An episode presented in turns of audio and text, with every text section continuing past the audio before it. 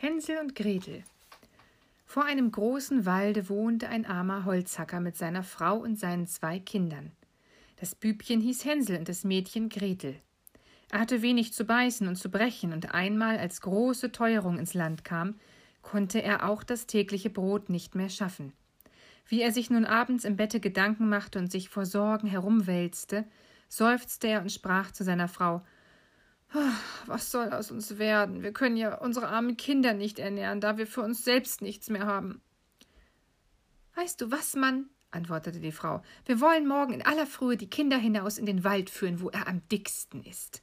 Da machen wir ihnen ein Feuer an und geben jedem noch ein Stückchen Brot, dann gehen wir an unsere Arbeit und lassen sie alleine. Sie finden den Weg nicht wieder nach Hause und wir sind sie los.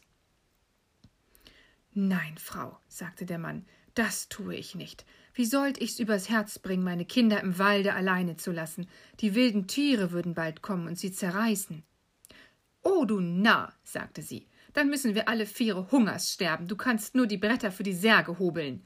Und ließ ihm keine Ruhe, bis er einwilligte. Aber die armen Kinder dauern mich doch, sagte der Mann. Die zwei Kinder hatten vor Hunger auch nicht einschlafen können und hatten gehört, was die Stiefmutter zum Vater gesagt hatte.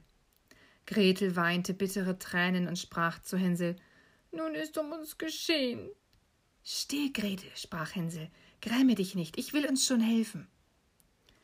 Und als die Alten eingeschlafen waren, stand er auf, zog sein Röcklein an, machte die Untertüre auf und schlich sich hinaus. Da schien der Mond ganz helle, und die weißen Kieselsteine, die vor dem Haus lagen, glänzten wie lauter Batzen. Hänsel bückte sich und steckte so viele in sein Rocktäschlein, als nur hinein wollten. Dann ging er wieder zurück und sprach zu Gretel Sei getrost, liebes Schwesterchen, und schlaf nur ruhig ein. Gott wird uns nicht verlassen, und legte sich wieder in sein Bett. Als der Tag anbrach, noch ehe die Sonne aufgegangen war, kam schon die Frau und weckte die beiden Kinder. Steht auf, ihr Faulenzer, wir wollen in den Wald gehen und Holz holen. Dann gab sie jedem ein Stückchen Brot und sprach da habt ihr etwas für den Mittag, aber esst's nicht vorher auf, weiter kriegt ihr nichts.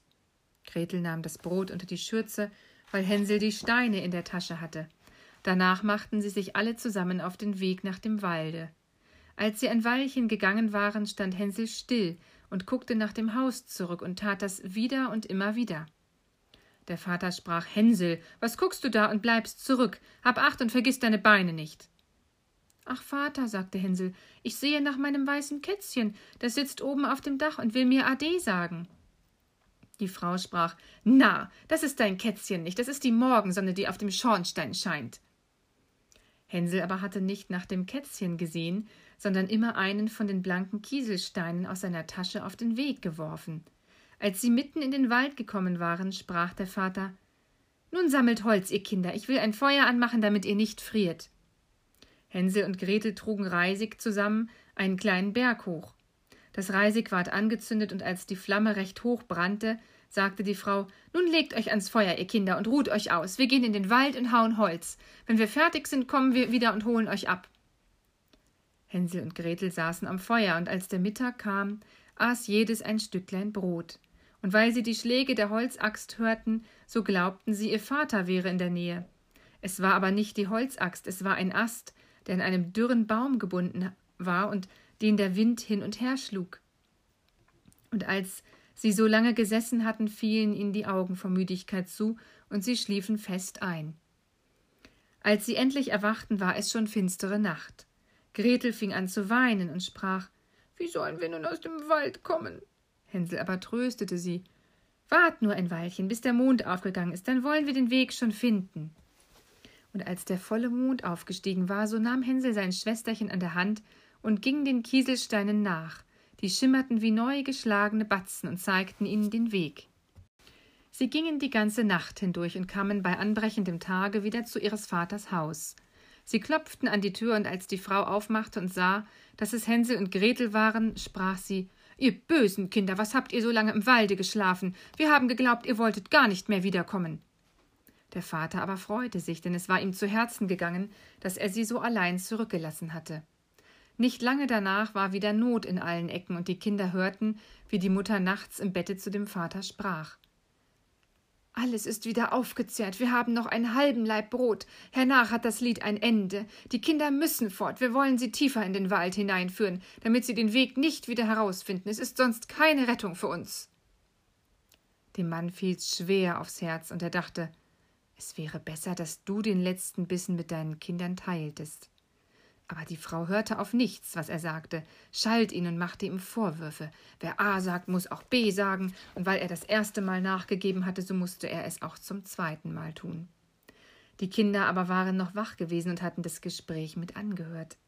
Als die Alten schliefen, stand Hänsel wieder auf, wollte hinaus und Kieselsteine auflesen wie das vorige Mal. Aber die Frau hatte die Türe verschlossen und Hänsel konnte nicht hinaus.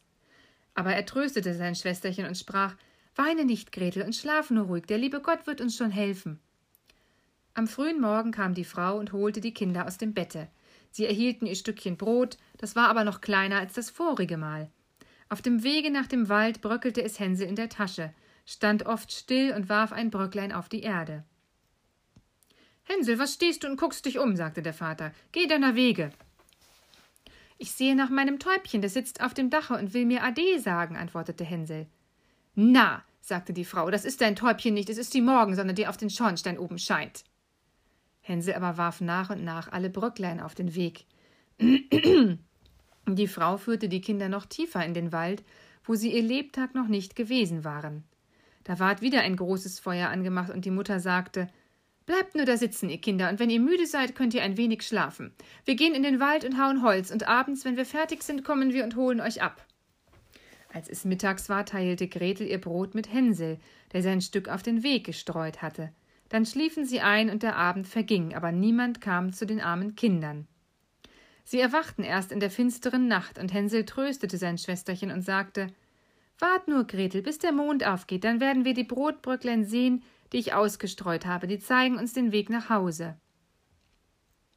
Als der Mond kam, machten sie sich auf, aber sie fanden kein Bröcklein mehr, denn die vielen tausend Vögel, die im Walde und im Felde umherfliegen, die hatten sie weggepickt. Hänsel sagte zu Gretel, wir werden den Weg schon finden, aber sie fanden ihn nicht. Sie gingen die ganze Nacht und noch einen Tag von Morgen bis Abend, aber sie kamen aus dem Walde nicht heraus und waren so hungrig, denn sie hatten nichts als die paar Beeren, die auf der Erde standen. Und weil sie so müde waren, dass die Beine sie nicht mehr tragen wollten, so legten sie sich unter einen Baum und schliefen ein. Nun war es schon der dritte Morgen, dass sie ihres Vaters Hause verlassen hatten. Sie fingen wieder an zu gehen, aber sie gerieten immer tiefer in den Wald, und wenn nicht bald Hilfe kam, so mussten sie verschmachten. Als es Mittag war, sahen sie ein schönes, schneeweißes Vöglein auf einem Ast sitzen, das sang so schön, dass sie stehen blieben und ihm zuhörten.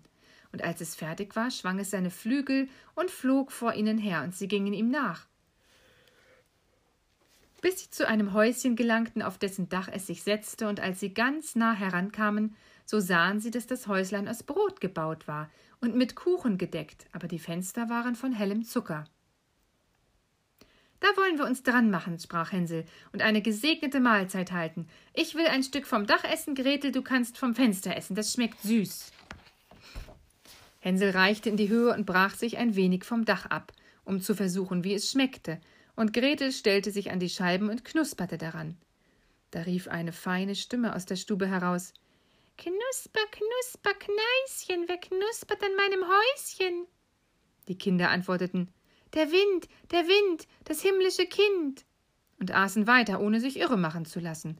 Hänsel, dem das Dach sehr gut schmeckte, riss sich ein großes Stück davon herunter, und Gretel stieß eine ganze runde Fensterscheibe heraus, setzte sich nieder und tat sich wohl damit. Da ging auf einmal die Türe auf, und eine steinalte Frau, die sich auf eine Krücke stützte, kam herausgeschlichen. Hänsel und Gretel erschraken so gewaltig, dass sie fallen ließen, was sie in den Händen hielten. Die Alte aber wackelte mit dem Kopf und sprach Ei, ihr lieben Kinder, wer hat euch hierher gebracht? Kommt nur herein und bleibt bei mir, es geschieht euch kein Leid. Sie fasste beide an der Hand und führte sie in ihr Häuschen. Da ward gutes Essen aufgetragen, Milch und Pfannkuchen mit Zucker, Äpfel und Nüsse. Hernach wurden zwei schöne Bettlein weiß gedeckt, und Hänsel und Gretel legten sich hinein und meinten, sie wären im Himmel. Die Alte hatte sich aber nur so freundlich angestellt, Sie war eine böse Hexe, die den Kindern auflauerte und hatte das Brothäuslein bloß gebaut, um sie herbeizulocken. Wenn eins in ihre Gewalt kam, so machte sie es tot, kochte es und aß es auf, und das war ihr ein Festtag. Die Hexen haben rote Augen und können nicht weit sehen. Aber sie haben eine feine Witterung, wie die Tiere, und merken's, wenn Menschen herankommen. Als Hänsel und Gretel in ihre Nähe kamen, da lachte sie boshaft und sprach höhnisch Die habe ich, die sollen mir nicht wieder entwischen. Früh morgens, ehe die Kinder erwacht waren, stand sie schon auf, und als sie beide so lieblich ruhen sah mit den vollen roten Backen, so murmelte sie vor sich hin Das wird ein guter Bissen werden. Da packte sie Hänsel mit ihrer dürren Hand und trug ihn in einen kleinen Stall und sperrte ihn mit einer Gittertüre ein. Er mochte schreien, wie er wollte, es half ihm nichts.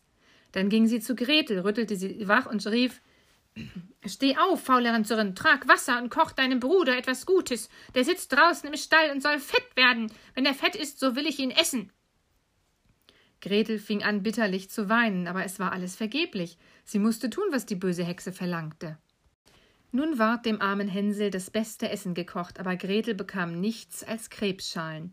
Jeden Morgen schlich die Alte zu dem Ställchen und rief Hänsel, steck deine Finger heraus, damit ich fühle, ob du bald fett bist. Hänsel streckte ihr aber ein Knöchlein heraus, und die Alte, die trübe Augen hatte, konnte es nicht sehen und meinte, es wären Hänsels Finger, und verwunderte sich, dass er gar nicht fett werden wollte. Als vier Wochen herum waren und Hänsel immer mager blieb, da übernahm sie die Ungeduld, und sie wollte nicht länger warten. Heda, Gretel, rief sie dem Mädchen zu, sei flink und trag Wasser.